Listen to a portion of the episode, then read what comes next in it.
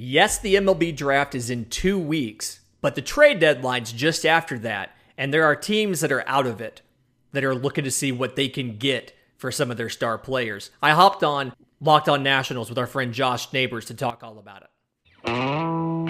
You are Locked On MLB Prospects, part of the Locked On Podcast Network. Your team every day.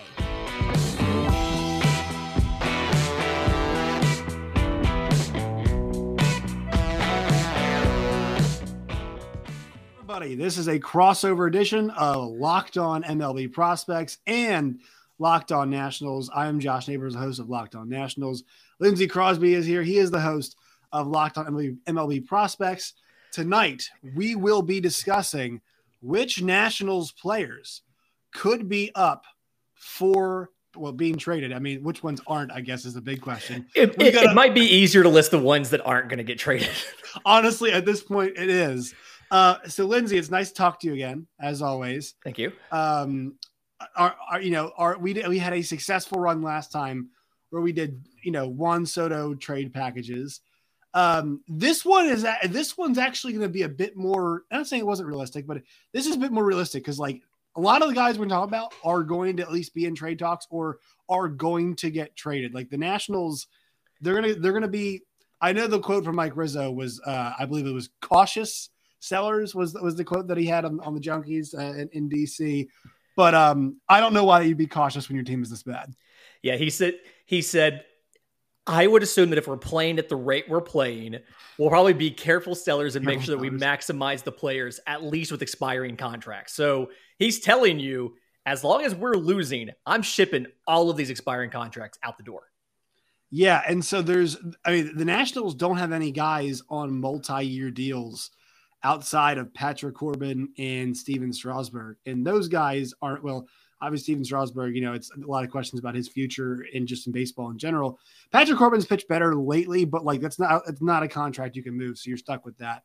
And the rest of the Strasburg way, has a full non-trade clause. Yes.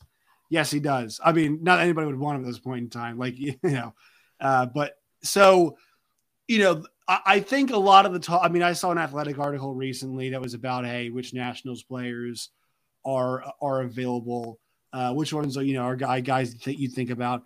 There's two guys that I think off top of my head come, and there's really one that we that that we'll talk about a lot more in depth down the line. But Josh Bell and and Nelson Cruz are like the two position players that you have to look at. They've been three, four in the Nationals order, kind of in some variation, in some shape or form for most of the season. And it stands to reason that, that those two guys are not going to be wearing a Nationals red, white, blue, uh, and sometimes uh, that gray jersey, the City Connect jersey, for much longer. Yeah, and you know, I I really kind of wish if you could go back and redo everything that Josh Bell kind of got re-signed. I do too. I mean, it's something where he's he's having a fantastic year. I mean, 318, 399, 514 is the slash line, 12 home runs. He's been worth 3.3 WAR this season. I mean, it's it's he's he's having an absolute like great season and you kind of want him to be there for the rebuild. It's just you're trading guys away this year and you're kind of acknowledging the rebuild's a little farther away than we expected, right? So Josh Bell, Nelson Cruz started off this year slow, has recovered a bit, is looking closer to the Nelson Cruz that we knew, not what he was, but closer to what he right. was. And so it's like, okay, uh, what are the packages and and what are we trying to get out of moving both of these guys? Yeah, we're gonna spend a lot of time on Josh Bell, a separate show, because because I think he's like I think he is very very fascinating. But Nelson Cruz, um, so he you know, I've told you this before, Lindsey. I like to look at months because I think months are nice, large sample size, well, larger ish sample sizes um, that you can usually, you know, you can make some inferences off off months, but also there's variance from month to month normally that we get. So Nelson Cruz had a really difficult month of April 155, 253, 226, 479 on the slash line like washed washed would be the word. And, and also, th- this is still falling too. He has grounded into so many double plays this year. That has been a huge problem for him. But I mean, that first month did not look good at all. Nope. The the changes here, though, and this is where it gets in this conversation of, about trade value. Like, all right, where do we, where is the appraisal of him? Which guy is he? Because in the month of May, 318, 379, 459, 838, 16 RBIs, two home runs. And then there's a really nice June where it's 271, 364, 458, 822, 18 RBIs, and four home runs. You know, that, that's, uh, I, I don't think he's a 318 guy. I think he's more of the June guy that we talked about. Not a mm-hmm. great start to the month of July now, but where do you kind of see Nelson Cruz? It's a guy who's, you know, look, last year he got traded at the deadline. So, like, you know, is he, is it, is it that kind of value again? Is it somewhere less? I mean, he kind of is what he is. And I believe he's a guy who's got a mutual option. I think it's what it is for him after the year's over. Yeah, he has a $16 million mutual option and a $3 million buyout. Uh, I see him as as close to what he was going to the Rays last year, and part of that is their performance picked up a bit from April to May and then to June, but also it's kind of the intangibles, right? The the leadership, the mentorship qualities. Mm-hmm. I think about a team. Um, I'm not saying it's going to be them, but think about a team that's younger, that has a lot of younger players, and doesn't necessarily have the veteran stalwarts. Uh, Cleveland Guardians is a great example. One of the youngest teams in baseball. Yeah. Doesn't have a ton of vets. I don't think any position players are over the age of 30. So bringing in a veteran uh, who can kind of help that team in the playoff push would be a reason to bring in Nelson Cruz. And we've seen this happen before. We've seen te- teams trade for guys that statistically didn't have a giant role or got, or team sign guys didn't have a giant role, but they had a defined job and they brought some of those intangibles there was no reason for Albert Pujols to sign with the Dodgers last year, except they used him in a very specific role as a lefty bat off the bench and mm-hmm. his leadership on the bench. So Nelson Cruz, similar boat, is going to get you a similar package to what last year. So and and he is a player, you know, you mentioned like the veteran leadership. And like they brought him in because they liked the fact that their young star Juan Soto wanted him to be in DC. Um, you know, but but and, and I mean, I guess my one thing is like to that end, like how how is that? I mean, I want to know how has it paid dividends at all? I, I don't really, I don't really know if it has. I mean, you know, you keep your star happy, right? But yeah, I think there is, I think there is something to be said for a team like the Guardians. It's just, it's just a matter of how serious do you want to be about a playoff push for the Guardians? Because I mean, Lindsay, they, they've been really they've they've been consistent about trading people away and not trading for people, even in spots where like they they should be. Yeah, it's it's that's the hardest part of this whole thing is figuring right. out who's going to be the team that's going to go out there and say yes, we think we're ready to go out and make a push. I mean, right now, Guardians three and a half games back in the Central, so it's not out of the realm mm-hmm. of possibility no. that they choose. Hey, we can go after one of those three wild card spots. Um, and and make the trade. But then there's going to be other teams that that either need some sort of production of the DH spot, uh, just need that extra bat in the lineup. I think of the. Astros are a team that aren't getting a lot um, out of that DH spot, so they need somebody. Couple different places. The Blue Jays may want a consistent DH every day versus rotating their their position players through. And I actually had uh, the Blue Jays as a good fit for Josh Bell, and we'll talk about that in a later episode. But kind of just a situation where find a younger team uh, find a team that that has a specific need for DH that can play every day. Plug Nelson Cruz in that lineup and see how much better they get. And oh, by the way, you'll probably get something similar to what um, Minnesota got for him last year, which was Joe Ryan and minor league pitcher Drew Strotman. And then also, let's talk about some of the other, the other position guys here. Um, Yadiel Hernandez, to me, is a guy that I think could be really useful what he is, he is a back of the lineup bat that's an aggressive guy.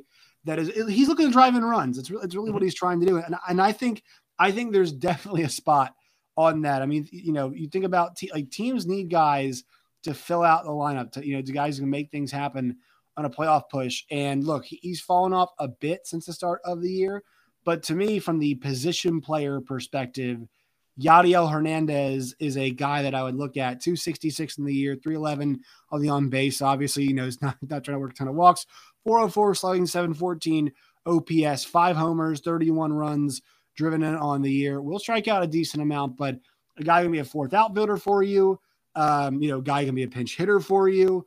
I mean, I, I think he gives you some flexibility, and also, you know what he's trying to do there. He's trying to go up there and try and make something happen.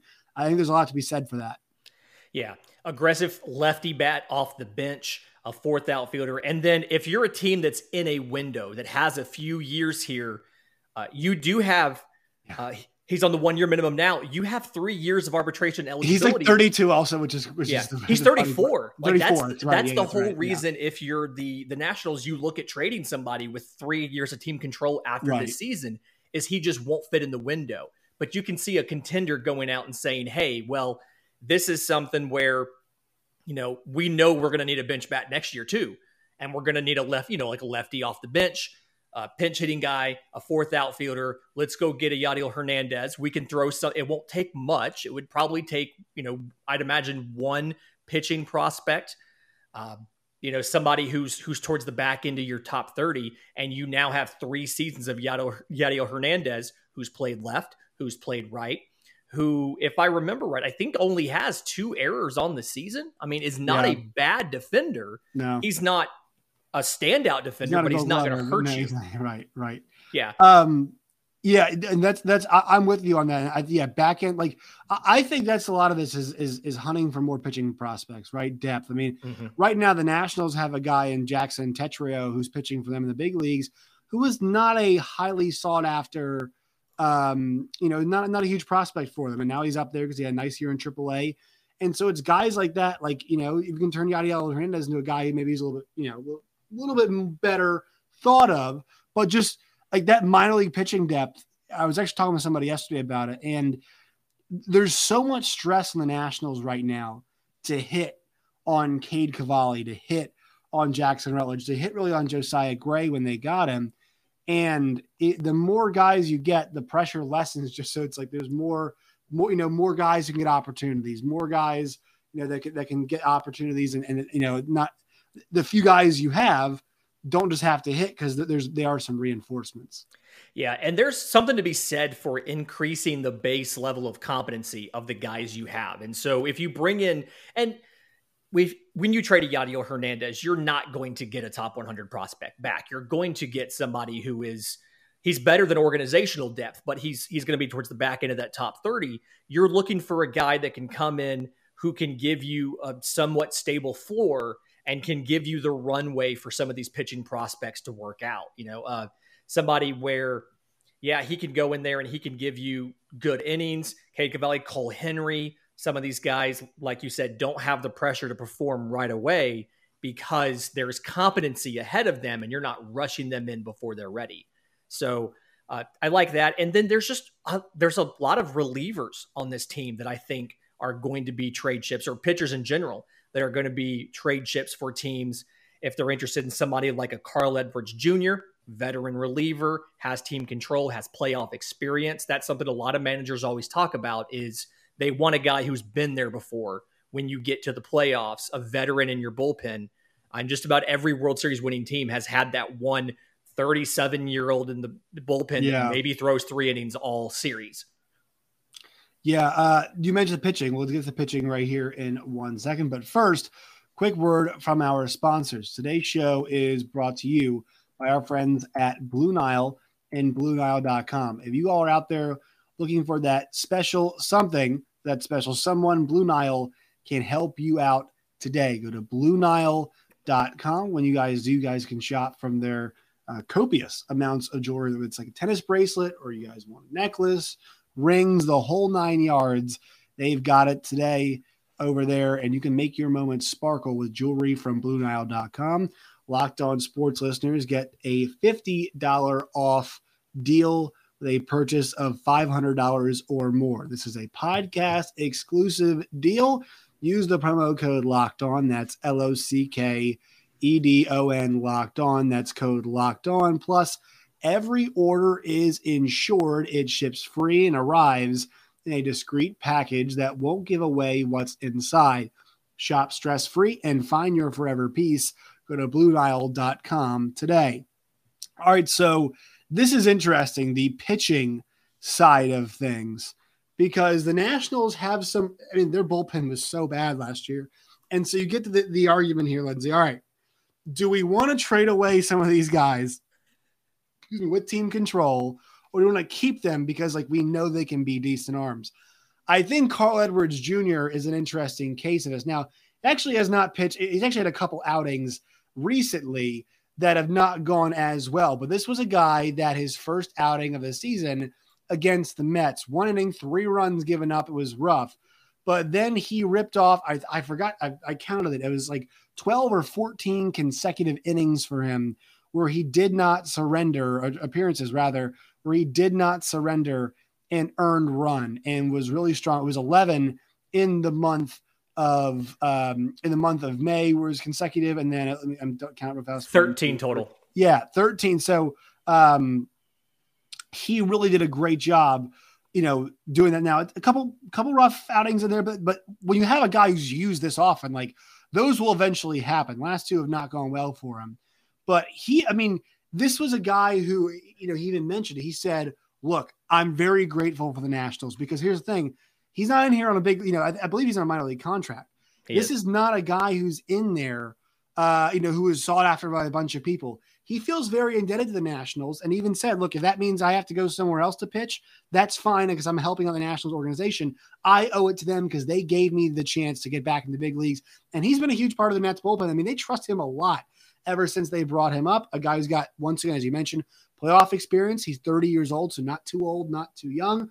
I, I think I think he's definitely a guy who is going to fetch uh, not you know big haul, but obviously I think he's a guy who's going to be on the way out for the Nationals. Yeah, CJ, um, absolutely a guy that you can see them moving on from Carl Edwards and just capitalizing on him while he has this value. Another right. guy that, that I kind of see in, in, that same boat is a Steve Cishek, another yeah. guy who same situation. Like he's old enough where he's not going to fit in the window. Um, one year, $1.75 million deal. So you're taking on less than a million bucks of money if you if you pick him up. But a guy that's been, uh, for the most part, reliable on the season. Uh, I think he has 34 innings. Uh, ERA looks bad four and a half, but I mean, but he's had some. It's just been like bad, bad outings. Yeah, like there, yeah, what like a few blowups versus consistently being bad, and so it's something right. where you take him and his expiring deal, and you can kind of turn him into you know, a middle like a, a, a middle leverage reliever who, you know, your seventh inning guy, something like that for a contender, that's valuable. That's going to get you stuff back as well. So it's it's there's pieces here. The question is, how much do you want to give up uh, from your current roster now that you finally got your bullpen back to competence uh, to prime for the future? And I think Carl Edwards Jr. is an edge case because of he is young enough to contribute when you're competitive. Um, Steve Cishek is definitely a guy who is going to age out of that and probably should go ahead and move on uh, if you can get something for him. Yeah, and then th- there's a couple guys also. So the Tanner Raineys of the world, Tanner Rainey and Kyle Finnegan are the two guys that I look at, and I say, all right, what do you want to do with Tanner Rainey and Kyle Finnegan? Because uh, Tanner Rainey is is an arbitration this year, next year, and the following season. Kyle Finnegan this year, next year, and the following season. These are two guys who are 29 and 30 respectively. They have been the back end of your bullpen. But mm-hmm. here's the thing: is like you know they're they're probably figured to be more of a sixth, seventh inning guy as opposed to the eighth and the ninth. Maybe somebody uses confident in the eighth. I, that's, that's not out of their own possibility. But like I, have always thought those guys have been pressed into roles maybe that they're not 110 percent cool with. Um, I think they've got chances now. You know, once again, a lot of control over them so it's a pretty good asset for you to have just to have some bullpen arms. But you have to, I mean, maybe you trade one of them, keep the other. I, I think that's kind of the way I would look at that. Yeah, to me, it's very much a how can you maximize your value for not only right now, but going forward. And it's something where, you know, Finnegan's a guy that, that for the most part has, has put up zeros. He'll have you know, a blow up here where it's two thirds of an inning, two or three runs. Yeah. Uh, you know, a third of an inning on, you know, against Colorado on May 20 you know, on May 29th where he gives up four hits and two runs in a third of an inning but for the most part he's been rather consistent and and so it's something where you can take it and you can sell it to a team and say we have him like you said we have him a little over his head as far as where he ideally needs to be we're using him wrong we need to have him in a lower leverage situation than what we have him in um, i mean and really both guys are in that boat, and you can say, okay, we have one closing. You know, we have like right now we have Tanner Rainey as our closer. Closing, yeah. As our closer, he probably would better profile as a setup man, and then Finnegan instead of being a setup guy should be your seventh inning guy. And the assets that I think you can get from a team that is in a playoff push that is trying to make one of those final wildcard spots outweighs the benefit that you're going to have by leaving those guys in the eighth and ninth innings for the next two or three seasons. Yeah, I'm I'm with you on that. Uh, I'm I'm with, I'm with you 110. percent uh, One more word from our sponsors. Today's show is brought to you by Bet Online and BetOnline.net. Go there today, check it out. Beautiful, sleek interface, free to sign up. You guys can find odds on all the big league baseball games happening. You guys can probably find odds also on some of the other leagues. Uh, I know the Japanese league is always a prominent one to bet on. You guys can find odds also for NASCAR, F1, uh, UFC, boxing, all of that there, and also football, basketball futures too at Bet Online. If you want to bet on where Kevin Durant will go next, you guys can do that. Bet Online and betonline.net today. Bet Online, it's where the game starts. All right, so one more guy I want to ask you about is Erick Fedde. This is a guy who's under he's arbitration. He's 29 years old. Arbitration two and three coming up here for him in 2023 and in 2024. Then he's an unrestricted free agent. The thing with him is, you know, he's become an up and down guy. The Nationals do need starter depth, but I mean, at this point, with how bad they are, maybe you give up a guy like Fedde to you know elsewhere um, to get some you know more organizational depth. And also, I mean, we saw this last year, uh, Lindsay. Jon Lester turned into Lane Thomas, right? And I mean, it's you know, it's and the other day, Mike Rizzo had said he said Lane Thomas is going to be a part of the Nationals' future. Now, how how high of a ceiling he has, I mean, that's up for debate. I I I kind of see Lane as a fourth outfielder. Still, though, I mean, they they you know he provides some pop. I mean, this is a guy that's like you know you're, you're not shocked when you see a two home run game from Lane Thomas. So you almost think, all right, is Erick Fedde better off stabilizing the Nationals rotation, being a guy there, or are you better off sending him somewhere else, somewhere that you know is a competitive team that needs a fifth guy that doesn't necessarily want to win this season, but they're a little competitive. They need a fifth arm. They need a guy maybe who can transition to the bullpen as a long reliever once the playoffs happen. You know, how do you, how do you think? Um, how do you think the Nationals should measure that? Because we, you know this pitching is always in demand, mm-hmm. and he's not he's not Max Scherzer obviously, but still he, he's a decent fifth guy, fourth, fifth guy to have who's out there every five days and can go 100 pitches for you.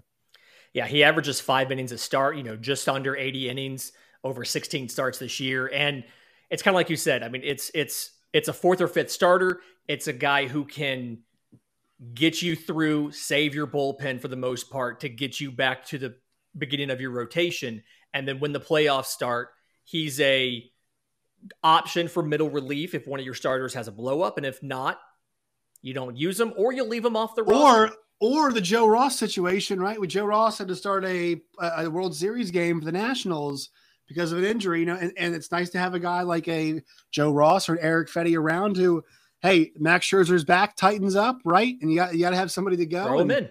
Throw him in there. You have a vet with starting experience and uh, you have arbitration for him in 23 and 24, so you have team control over him as well. Uh, I absolutely think that there's value in given that he's already 29 and like you said, he's not he's not going to make or break your team when you're in the contention window if he is still on the team at that time. But the asset that he brings you, or the multiple assets, could be someone like a Lane Thomas who could contribute, uh, who can make the team better. Uh, and what I would like to see is a swap of a younger pitching prospect mm-hmm. for, you know, um, for Erick Fedde because we know what Erick Fedde is. We know that he has value in the right situation. Washington's not that situation. Whereas a contending team that has a need for a fourth or fifth starter and then needs that veteran in the bullpen, like you said, if Max Scherzer's back tightens up, all of a sudden he gets a dead arm in the playoffs. I think there's more value there than there is um, on the Nationals for the next two seasons. So I would make that move, and I'm asking for some sort of young pitcher uh, probably a guy who's uh, in the low minor still, high A, right. uh, you know, or a single A guy. Give him a little bit of time to better fit into that window that we're looking at the Nationals having of a you know a two to three year window before before they contend. Yeah, I think a team with the Red Sox maybe is you know good fit. You know, I actually heard Alex Cora today talking about you know they had to call somebody up from AAA to make a start for I think Michael Wacha who had dead arm. Um, obviously, you have a guy like this around, and, and like the Red Sox kind of always have they have these guys around who are like the you know starter kind of long reliever hybrid. I mean, I, I actually thought Michael Wacha would end up transitioning to that long relief role, and he still managed to be a starter still.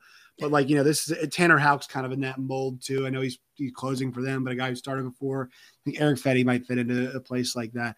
All right, Lindsay. Uh, this was part one of our show, so we're gonna wrap up part one. The next part, folks, all Josh Bell because he's earned it. He's deserved it. Josh Bell gets his own damn show. All right, Lindsay, where can people find you and your work and all of its variety? I'm on Twitter at Crosby Baseball. The show's on Twitter at Locked On Farm. You, you can um, follow us on YouTube. We are just short of a thousand subscribers, trying to get there before the MLB draft. But we've got all of our draft coverage, our previews, our mock drafts, and everything coming up. And we'll be going live on YouTube on draft night to recap rounds one and two. Right now, I'm using the Locked On Big 12 account, which some of you guys know that I, I use. Boom, we just subscribed to Locked On Prospects. Make sure you guys do that too. You guys can find me on Twitter at Josh Neighbors underscore. You guys can find the show at LO underscore nationals. You guys can find us wherever you get your podcast and on YouTube as well. All right, Lindsay, you and I, part two, time for the Josh Bell celebration episode.